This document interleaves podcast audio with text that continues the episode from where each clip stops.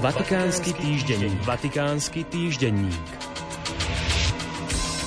Slovensko bude mať nového blahoslaveného. Pápež František vo štvrtok pri stretnutí s prefektom dikastéria pre kauzy svetých, kardinálom Marčelom Semerarom, schválil dekrét o mučeníctve Božieho služobníka Jána Havlíka.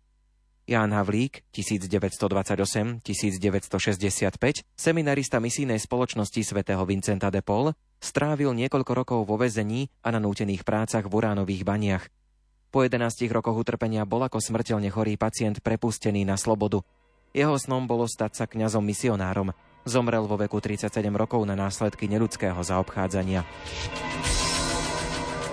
Na pozvanie veľvyslanca Slovenskej republiky pri Svetej stolici a zvrchovanom ráde maltéských rytierov Mareka Lisánskeho sa spoločne s riaditeľom Slovenského historického ústavu v Ríme Danielom Černým v priestoroch bývalej rezidencie kardinála Jozefa Tomka, kde od septembra tohto roku sídli Slovenský historický ústav v Ríme, konalo tradičné predvianočné stretnutie Slovákov pôsobiacich v štruktúrach rímskej kúrie.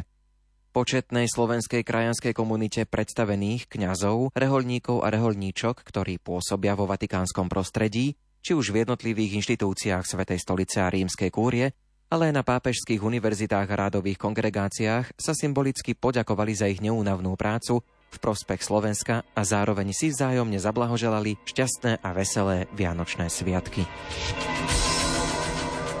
Pápež František v pondelok prijal na audiencii arcibiskupa Cyrila Vasila, košického eparchu.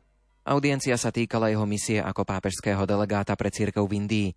Vladyka Cyril Vasil v útorok odišiel do Indie, aby ako osobitný delegát pápeža Františka pokračoval v riešení zložitej situácie v sírsko-malabarskej katolíckej archieparchii Ernakulam Angamali.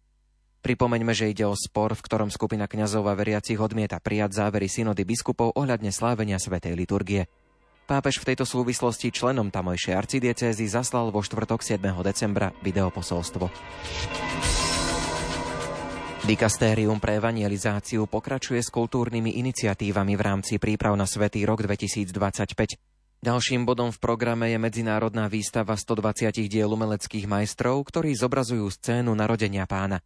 Výstavu otvorili pod ramenom Berniniho kolonády na námestí svätého Petra. Cieľom je zároveň oslava 800. výročia Betlehemu z Greča, prvého zobrazenia narodenia pána, ktoré vytvoril svätý František na Vianoce 1223.